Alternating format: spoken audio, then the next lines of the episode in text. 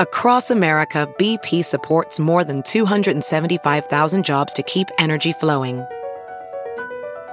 Jobs like updating turbines at one of our Indiana wind farms and producing more oil and gas with fewer operational emissions in the Gulf of Mexico. It's and, not or. See what doing both means for energy nationwide at bp.com slash investing in America.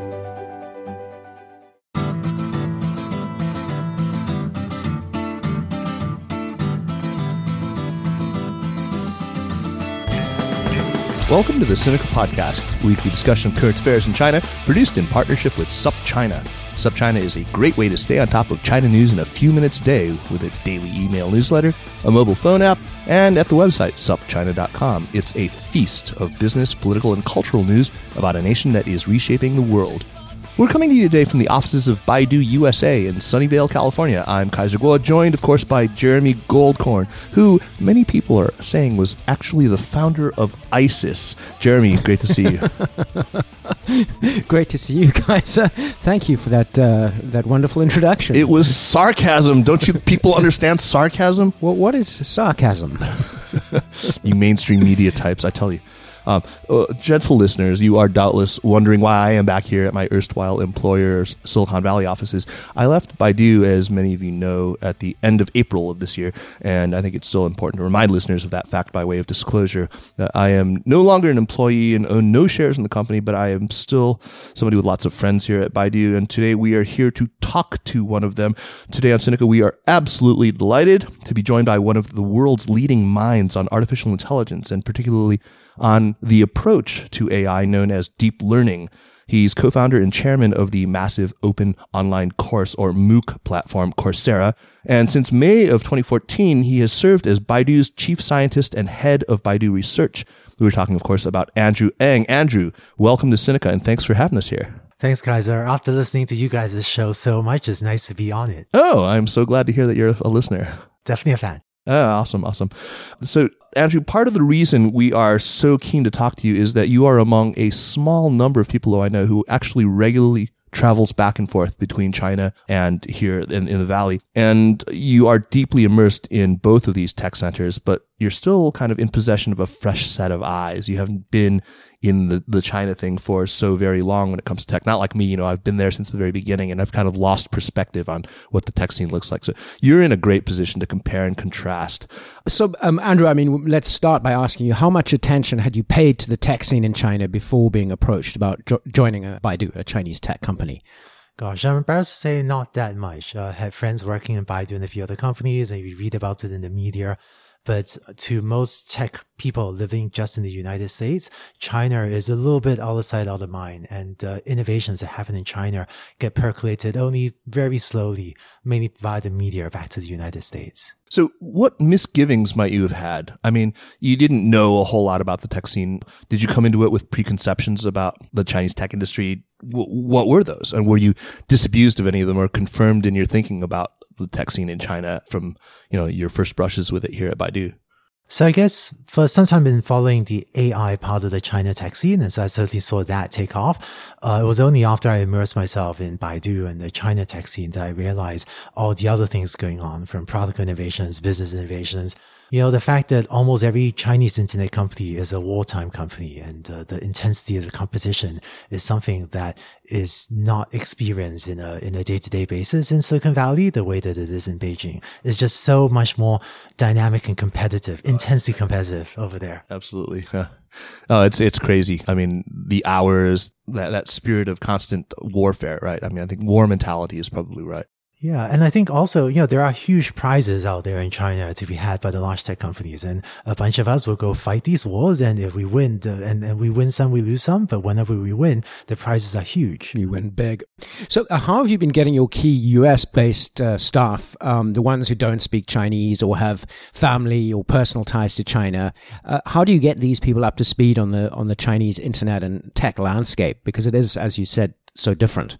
I think that even today it's difficult for someone living just in the US to get that visceral understanding of what's really happening in China. I think our US based employees do have a reasonable sense, uh, but it is you know, but whenever we have visitors from China, we ask them to do a bunch of demos. We fly a lot of our teams over to China. We do all the obvious things that helps a lot. But I think that there's still so much that happens in China that those of us that live in the United States still should learn from. So you've worked with tech R&D talent, you know, hardware and software both on, on both sides of the Pacific here in Silicon Valley and of course in China. Now you've got a sizable team of people who have learned their skills uh, here in the U.S. and aside from working for a, a Chinese company, have no other real ties to China. Are there generalizations you'd be willing to make about how they approach problem solving, what their capabilities are, maybe even in their styles of code. You've seen, I mean, I, have I've looked into this question, for example, with respect to Indian versus Chinese coders, and um, I think most people would have agreed that there were there were very pronounced differences. A lot of people would have been able to tell me that I can look at code written by a Chinese engineer versus an, an Indian engineer and tell you which is which. What about what about here in the U.S. versus China? Are there different styles or are there different capabilities? Yeah, I don't know the great answer to that. Um, I feel like that if you were to take some sort of mathematical average, you know, I would say that Silicon Valley, the average Silicon Valley tech is ahead of the average Beijing tech.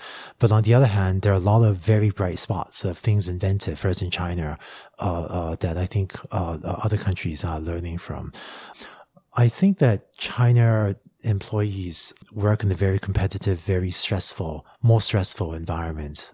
Yeah, maybe you know. I think one one one thing that um uh, some of your listeners might know, but might be new to some of your listeners, is that the U.S. internet ecosystem and the Chinese internet ecosystem have evolved into two almost entirely separate universes.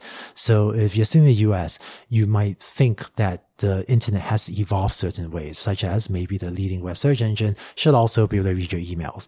But the Chinese internet ecosystem just evolved in a different way. So right. the leading search uh, engine in China, uh, Baidu, uh, also operates a, a, technology asset that's a bit like Wikipedia in the US. And so these two completely, almost completely different universes have led to different competitive forces because companies run different websites and different apps. And so they have different advantages and disadvantages. I feel quite privileged that it's almost as if I got to see how, you know, if a butterfly had flapped its wings differently or something, how the universe could have evolved very differently. Yeah, it's like this sort of world through the mirror there in, in China. It's this through bizarre, bizarro world. Yeah. As a sort of a follow up to that question, I mean, I think until very recently, if you looked at the US media and European media, commentary on the Chinese internet tended to be, oh, it's all copycats and they're not innovating anything. The last six months, I would say you've seen a real sea change. I mean, there was just a, a, a, slew of articles in The Economist and various other publications suddenly talking up the Chinese internet as, as, as this world of different possibilities. But are there, do you think, any uh, missing key ingredients in China in terms of building up a world class technology ecosystem? And if there are missing ingredients, is that one of the reasons why your lab is here in Silicon Valley rather than in Beijing? You know, I think that we have the two premier world class tech ecosystems today are in Silicon Valley and in Beijing. And sometimes people talk about US and China, but I actually think to be more precise is actually Silicon Valley and Beijing. And I think that both ecosystems are maybe, quote, missing certain things that the other ecosystem maybe has a little bit more of. For example, I think that mobile is actually very far ahead. It's very sophisticated in China. Part of this is that in the US, a lot of the mobile ecosystem is controlled by two players, by Android and iOS. And this makes certain types of innovation harder. Whereas in some ways, the China mobile ecosystem allows uh, innovators and entrepreneurs to do certain things that you just cannot do in the US because of how much the Android and the iOS ecosystems are, you know, somewhat more locked down. So there's been a ton of innovation there in China.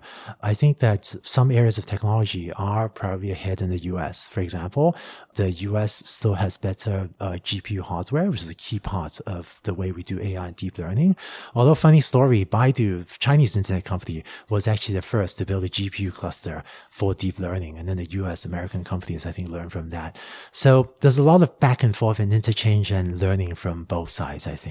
Part of what you said just now about the mobile ecosystem being so advanced in China. Recently, we had Clay Shirky on the show. I don't know if you got a chance to hear that, um, but we were talking about you. You talk about Beijing and Silicon Valley as the two uh, tech hubs, but we talked quite a bit about Shenzhen also as an important player, especially in hardware, and the fact that uh, because so many of the people doing uh, hardware innovation in mobile, especially, are sitting right there on top of the entire supply chain in Shenzhen, so they can iterate really quickly, they can prototype really quickly, they can you can walk down the street and talk to this ODM or or or OEM manufacturer, and then and and get them to tweak this product that they're working on. Uh, so I, I guess Beijing is, is only part of the equation. And Beijing is great for, yes, for internet technologies and things like that. For uh, and maybe the best coders tend to congregate in Beijing. But uh, Shenzhen for hardware too, yeah. oh, them. you're absolutely right. Uh, Beijing is Silicon Valley, that software internet tech, and Shenzhen's amazing in, in having built up its own hardware uh, devices ecosystem. Absolutely, yeah, They're great.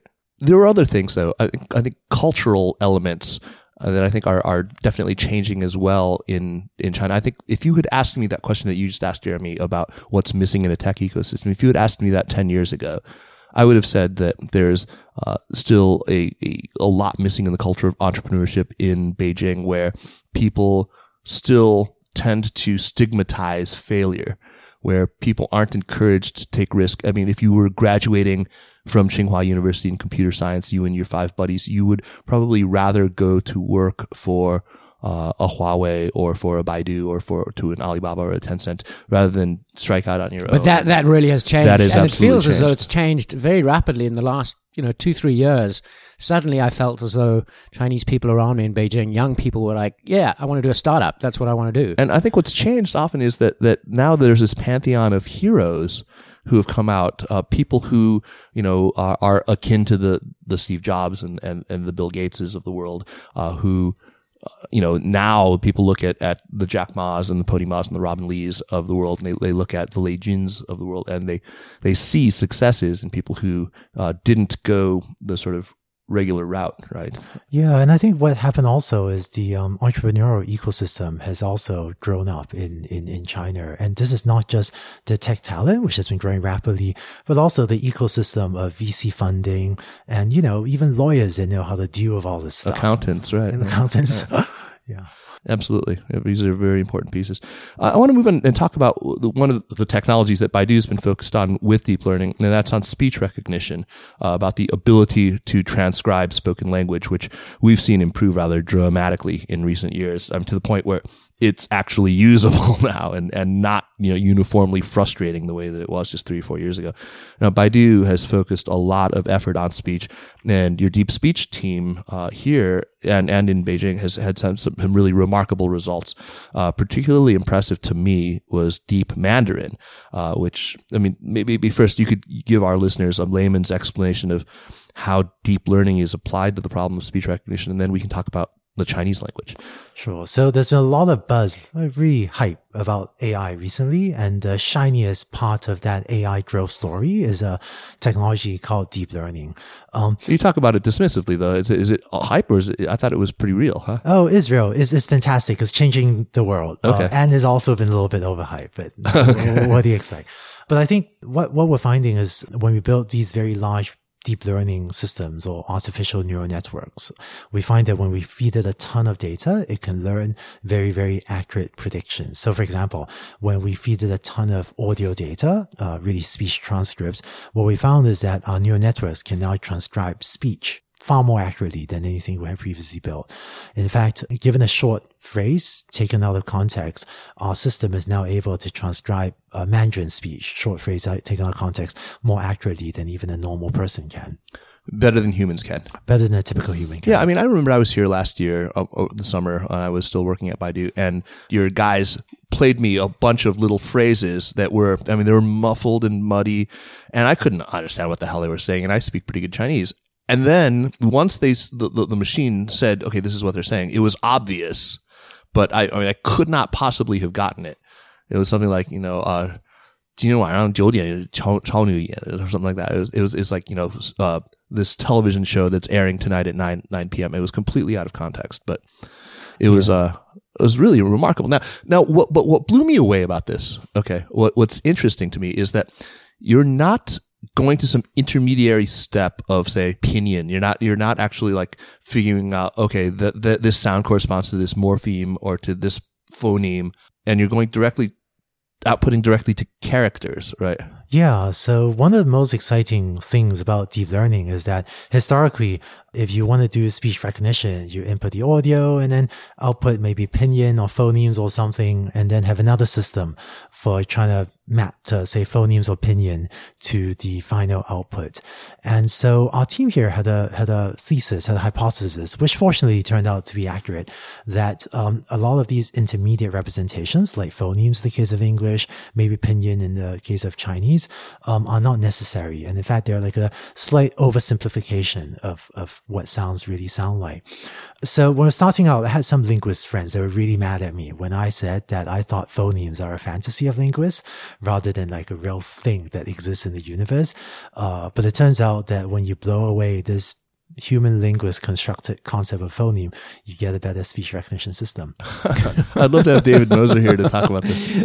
Um, can I ask, um, just as somebody who's never worked for Baidu, and you know, possibly pour some cold water on this? When Kaiser first got very excited about uh, the the Mandarin rec- uh, speech recognition, uh, my first reaction was, well, Siri seems to do that you know what, what's the diff- you know what's the difference between Baidu's system and and and the other systems out there in other languages?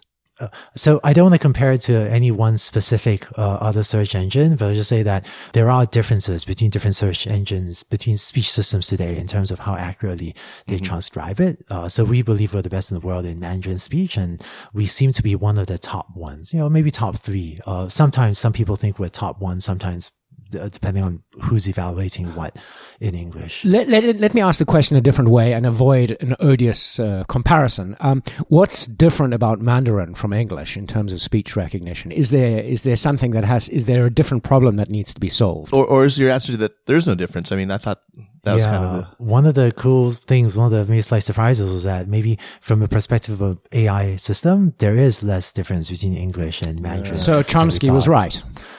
I think I have a lot of problems with a lot of Chomsky's theories, but having said that, we do have a sufficiently, you know, universal learning algorithm that uh, you feed it English audio, it learns to transcribe English. You feed it Chinese audio, it learns with very few changes, almost no changes, to transcribe Mandarin. You should try this with other languages. I mean, you should you should get a gigantic database of Swahili or or of of, of you know uh, Jeremy. You should gather up some South African languages and uh, yeah. So you know, here's here's one uh, uh, the Achilles heel of a lot of what we do is a hunger for data. This is why it also transcribes speech so well. Um, if I were to pull out my laptop and start playing to you the audio data we use to train our speech recognition system, uh, will be sitting here for five years before we're done listening to all the data that is trained on. So uh, we can train these things in Swahili or various other languages. We need five years worth. well, yeah, we, we need a lot of data. And I think this is why also I think some of the hype about AI is overblown. You know, we have this amazing engine for learning from huge amounts of data to transcribe speech, predict uh, if you return a loan in time, predict you know what what web page query to give to you when you do a web search. Uh, it's an amazing engine, but it needs so much data, far more than most humans need in order to do these tasks. Which is why I think that even though AI is transforming the world, we'll change industry after industry using AI, uh, we're also a long ways away from building something as intelligent as as as like a normal person. That's kind of reassuring. Um, one of the things that I've really noticed, I mean, you talk about the, the hunger for, for all this data, that it's necessary to train these systems on, on just uh, uh, oodles of, of data. And uh, is that part of the reason why we've seen this trend in recent years, in say the last five years, seeing all these great AI scientists migrating to large private internet companies? I mean, is it in part because they have that data? I mean, if somebody's going to have five years worth of recorded speech, it's going to be a Google or a Facebook or a, a Microsoft or a, a Baidu. Yeah, I would say that right now AI does need a lot of capital in terms of the data and the big iron, the huge machines to train these things. And so the large internet companies do have a huge advantage. I would say that, you know, like a small startup, if, if I were, you know, leading like a 10 person team outside Baidu, I would have no idea how to build a speech recognition system that's competitive with what a large company like Baidu can do today. Right, even if you were at a major research institution like Stanford where you were. Yeah, I think even universities uh, have difficulty getting access to the scale of data and capital needed to build these. And but I should say only some AI applications are squarely in the bullseyes of the large tech companies like Baidu and Google and Facebook and Microsoft. Those would be very difficult with the existing data technology for a small research lab to compete with. But I do think that AI, you know, AI isn't just about three or four applications. It's about uh, hundreds or thousands of different applications. And so I think that there are many other smaller verticals, like, you know, maybe medical imaging or some uh, logistics routing optimization, or I don't know, I have some friends work on an app to predict how many calories a, a piece of food have from a picture. There are a lot of verticals like that where a small organization could uh, operate effectively. Uh-huh. But but the things that are squarely in the bullseye of a big company, it'd just be hard for a small team to get the data yeah, we're seeing a change with the rise of AI. We're seeing a shift in the way companies compete as well. In AI, we now live in a world where a lot of ideas are open source and at Baidu, we publish our ideas, many of our ideas quite freely. So we're finding that the defensible barrier for these businesses we built is the data, even more than the algorithms. Uh, the data is becoming the defensible barrier in, in building new businesses as we enter this AI era. Yeah, that makes a lot of sense. And it becomes more and more difficult over time when you, I mean, the, the barrier go, gets higher and higher, I, I, would imagine, because you've got the history. Yeah, so because of uh, Baidu Voice Search, you know, we get a, or really because of Baidu's various voice products, we just get great data about what people are looking for. And so it's virtuous, difficult. virtuous circle. Right? Yeah, so can we turn to a related topic? I, I, believe it's not your focus, but I'd like to just ask a little bit about autonomous driving and driverless cars. What's the latest on, on what Baidu is doing? And, you know, what are the relative advantages and disadvantages that US and China companies might have in rolling out such technologies? And finally, sorry for a multi-part question, but one thing that always occurs to me when I read about driverless uh, cars is why? Why don't you solve world poverty first? Why are all the world's biggest tech companies devoting resources to this? So, um, boy, I'm super excited about autonomous driving. Uh, why are we working on it? Well, 3,000 people a day die from car accidents. And I think that. In China or globally? Uh, globally. Okay. Uh, about 500 a day Most of them in China. uh, 500 a day in China, 3,000 globally. I think it's um, like the number three cause of death in China. I think it's, it's, it's insane. Yeah. So, so imagine if we could solve that or take away a large fraction of these deaths. It's one of the things that will, uh, and, and, you know, these numbers are so academic, right? But it's only if you've had a friend get injured or die in a car accident. Well, that happens 3,000 times a day. And in fact, I feel like that at some point, you know, maybe 20 years from now, 50 years from now, most driving will be autonomous and the number of deaths from uh, human created car accidents will be much closer to zero. And so I feel that any one day that we can bring this to fruition uh, is another 3,000 lives saved. So we have almost a moral imperative to make this happen as soon as possible. So why, why Baidu? You know, I think that a lot of companies have been taking the wrong approach to autonomous driving. Uh, the way to make a car drive autonomously is not to make it drive just like a human. For example, if you're driving your car and you see a construction worker standing in the middle of the road, gesturing at you, you need to interpret that construction worker's gestures correctly to know right. if they want you to stop or go or do something else. No computer vision, no AI system today can reliably distinguish between these different, very different gestures that the construction worker has, you know, waving at you. And the way to make cars safe is not to work even harder to make computer vision able to interpret these gestures. The way to make it work is to give that construction worker an app so they can just clarify, exactly specify what they want your car to do. So I think to make autonomous cars a reality in the near term, it'll take little changes, just modest changes to regulations and the way we run the roads, such as asking these construction workers to use an app. Um, and so I think that countries that are able to make these changes, uh, be it US or China or other countries, will, will have a much better chance of making this a reality sooner. So you're making an implicit case that China, as an authoritarian country, uh, one that is sort of able to to do top down regulation uh, maybe more effectively, uh, has an advantage in that way. You know, I I, I think it remains to be seen. I, am seeing very interesting activity in Singapore. Um, I'm seeing encouraging signs of progress in Another both US and China. right, right. No, that, that, that's that's very interesting. I think that government attitudes and and also, but what about the demand side of the equation? Um, does does China uh, is there is there a huge? I mean, I, I know in, in the United States, the rate of car ownership is something like 10 times what it is in China right now. And, and it's not feasible for Chinese to, to own cars at the rate that Americans do, but most cars, what they, they sit in a parking lot while you're, you know, at work for eight, nine hours a day. Uh, there's a lot of what underutilized inventory or, uh, you know, underutilization of resources.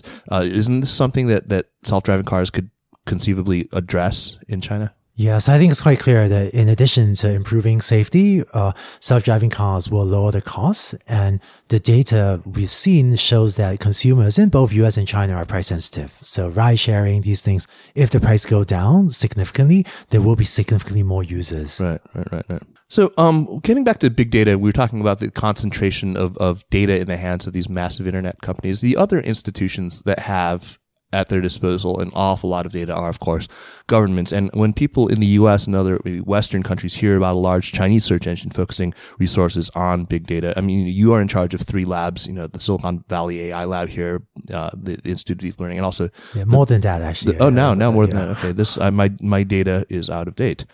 But anyway, when when people hear about big Chinese search engines or big Chinese internet companies at all uh, working on uh, big data, visions of Big Brother, they come to mind immediately. And quite a number of people have already written about the ways that the Chinese leadership will harness or is indeed already harnessing data that's called by Chinese internet companies. I mean, for a while, all this talk about the social credit system. I mean, there was no smoking gun on any of this, but we we had a lot of articles being written uh, that I saw about this uh, for a while, you know, they were saying that the games that you played or the videos that you watched or your online purchases would, would rank you in your sort of political reliability uh, in in the eyes of the government like this info totalitarian kind of credit ranking scheme. Is there anything yeah. to that? Uh, um, you know, I say I, I personally have not been working directly with the Chinese government, so I don't have firsthand knowledge of that. Uh, the closest I've come to that is um, trying to work on one of our anti-porn filters. Oh, uh, okay. Uh, I, I do have to say that I think that uh, the question of the future role of AI in government has a is is an important question. Sure.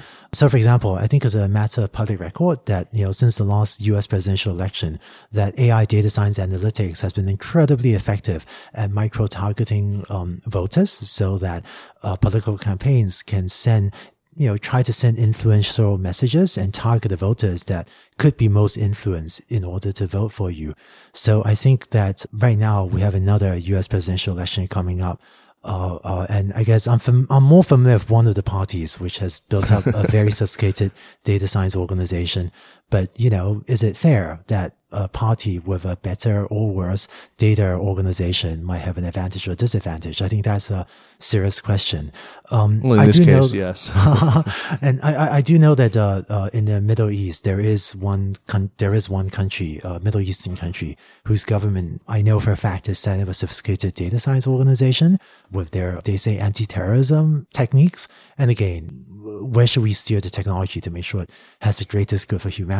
I think right. these are all great questions. Can we talk about augmented reality and why Baidu is focusing on this when so many other Chinese tech companies are focusing on virtual reality?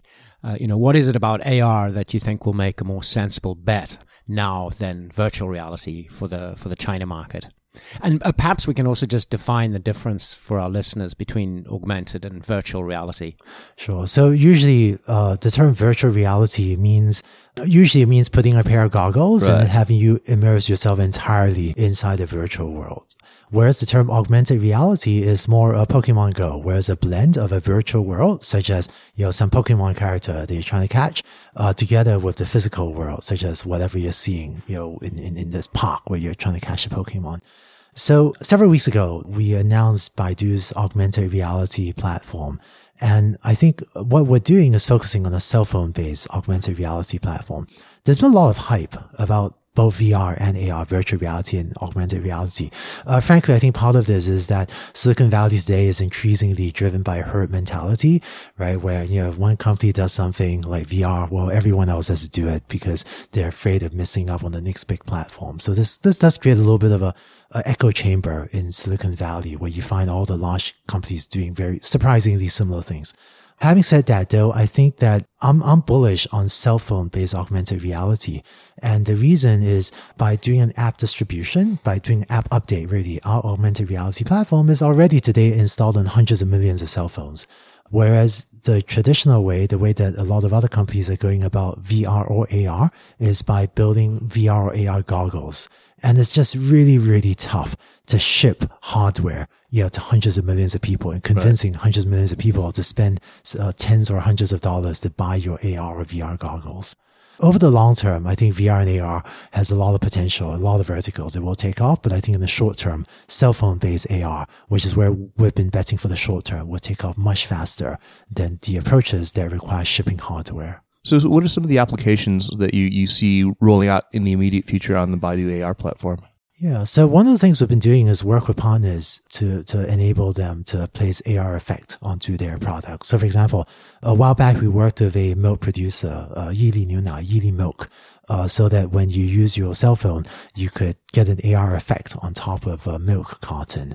Uh, also, we're working with uh, Ultra Doux, which comes from L'Oreal. So if you see one of the postcards, you know, you can get a fun effect. So to be honest, I think we're in the early stages. I, am listing some of the concrete examples of things we've already shipped. Right. But I think that there are, there are a lot of other verticals, you know, ranging from better web search. If you search a sofa, maybe instead of just showing you a picture of a sofa, maybe we can show you what the sofa will look like in your house. So you can decide if you want to buy or not. Oh, so exploring a lot of other ideas right now. Sort of three dimensional images of things that you can kind of spin and yeah. I mean, imagine you know if you want to do if you want to buy a sofa in China, if you do a text search, you know you you you get some useful stuff like you figure where to buy it, how much it costs. If you do an image search, you can see what sofas look like. But if you could do an augmented reality search, then you could see what the sofa will look like in your living room, and that seems even more useful. I see. So you could superimpose it on you know when you're looking at your living room, you can like stick that couch there in the yeah, corner. you're much better than I am, guys. Right, right, Hold up your cell phone uh, to your own living room, and and whether we can superimpose what the sofa will, yeah. will, look like in your living room. That would be very cool. That would be very cool. Uh, so one one of the things that you you've been sort of famous for of late is that you've dismissed or even maybe ridiculed some of the concerns that people have had about the armies of killer robots.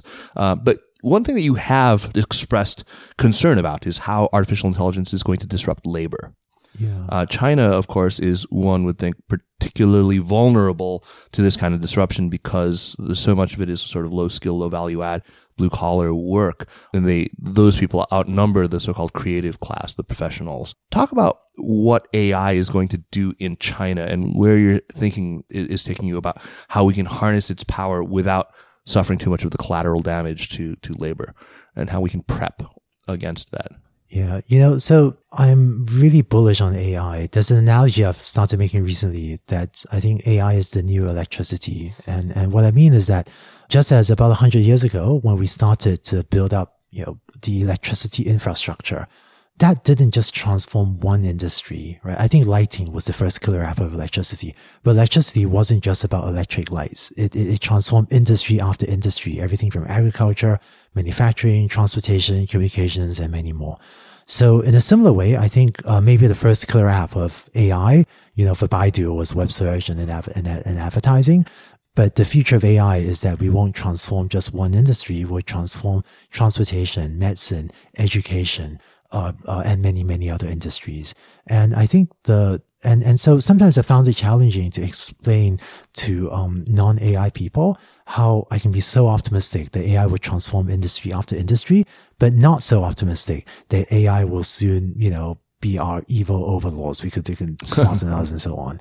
Having said that, I think the, as you said, Kaiser, the biggest challenge that AI will bring to us in the short term, in fact, I think it's already happening, is the challenge to labor where we will displace jobs, sadly. And even if we don't entirely displace a job, if we can do just 10% of someone's job, that might be enough to start putting downward pressure on wages. Right. So I think that when the US started moving from farming jobs to manufacturing jobs and the manufacturing jobs to services jobs, we had to build up a new education system. And that led to our current US system of the K through 12 as well as the university system.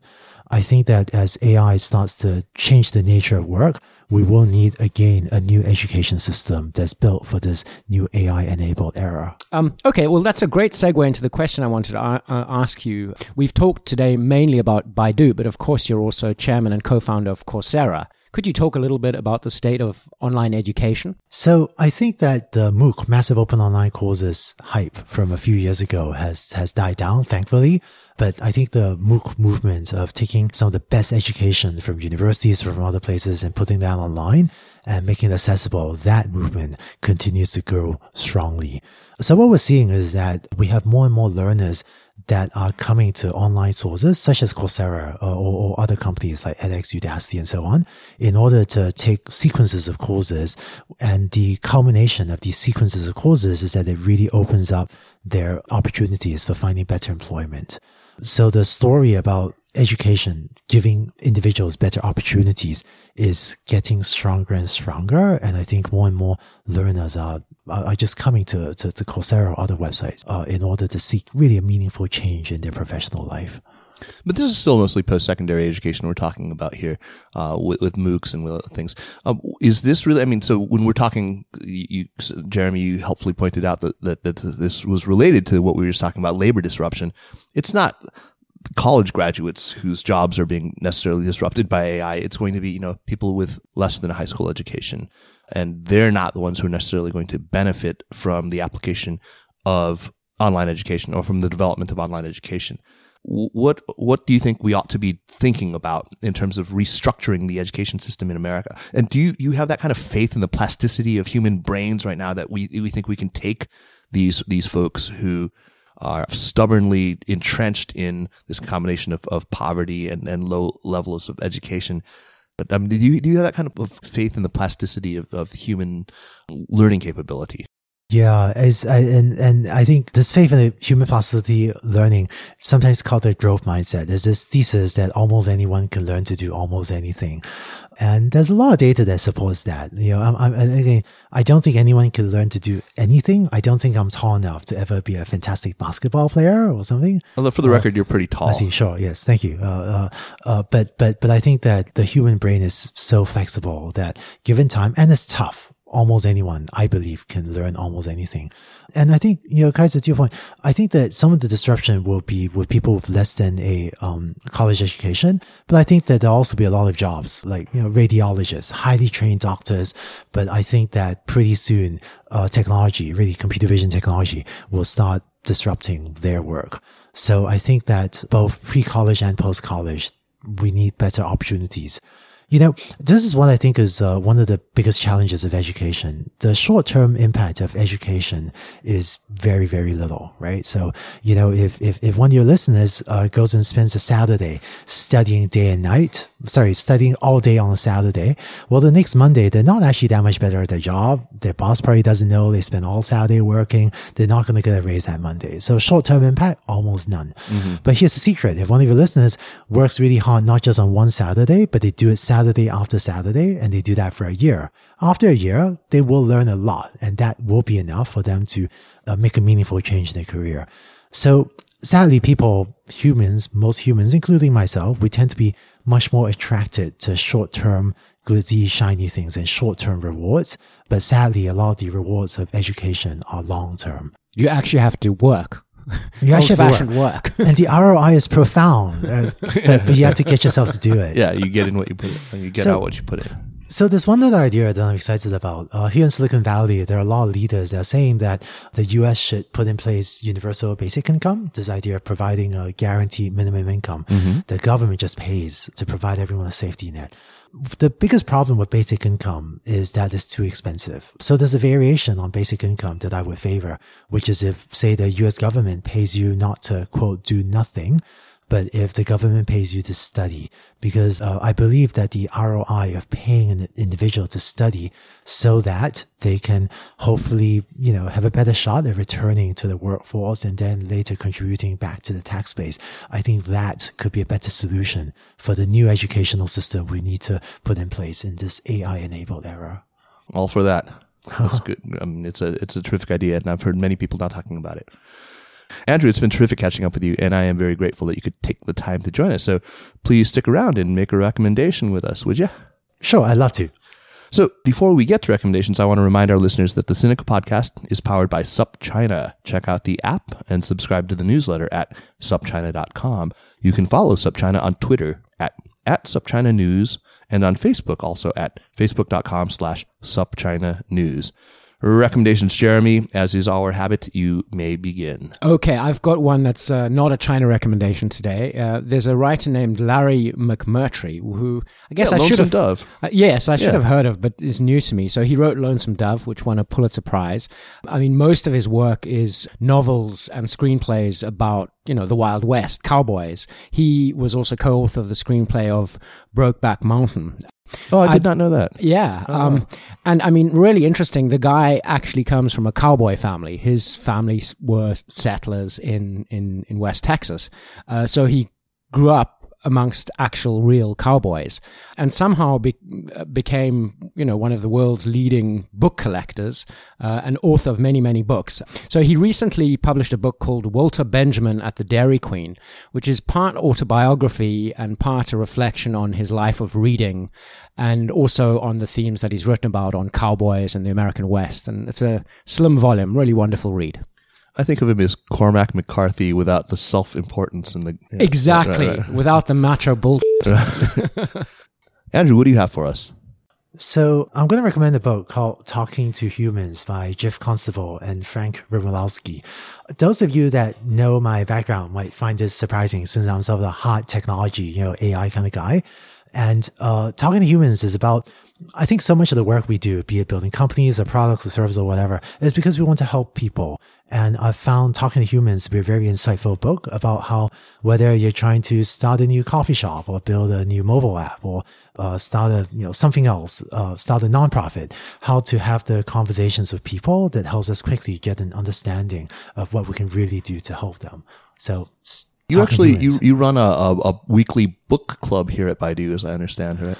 Yeah, actually, we have so many book clubs in Baidu. Maybe one of my beliefs is that your learning should not be a one-off event; it should be a lifestyle. And so, at Baidu, uh, Talking to Humans was one of the books we read, as well as a whole lot of others. Oh, cool. I'll have to get your full list at some point. Great. So my recommendation, also sadly not China related, uh, is the New York Times series on the Arab Spring and its aftermath by Scott Anderson. It's called Fractured Lands.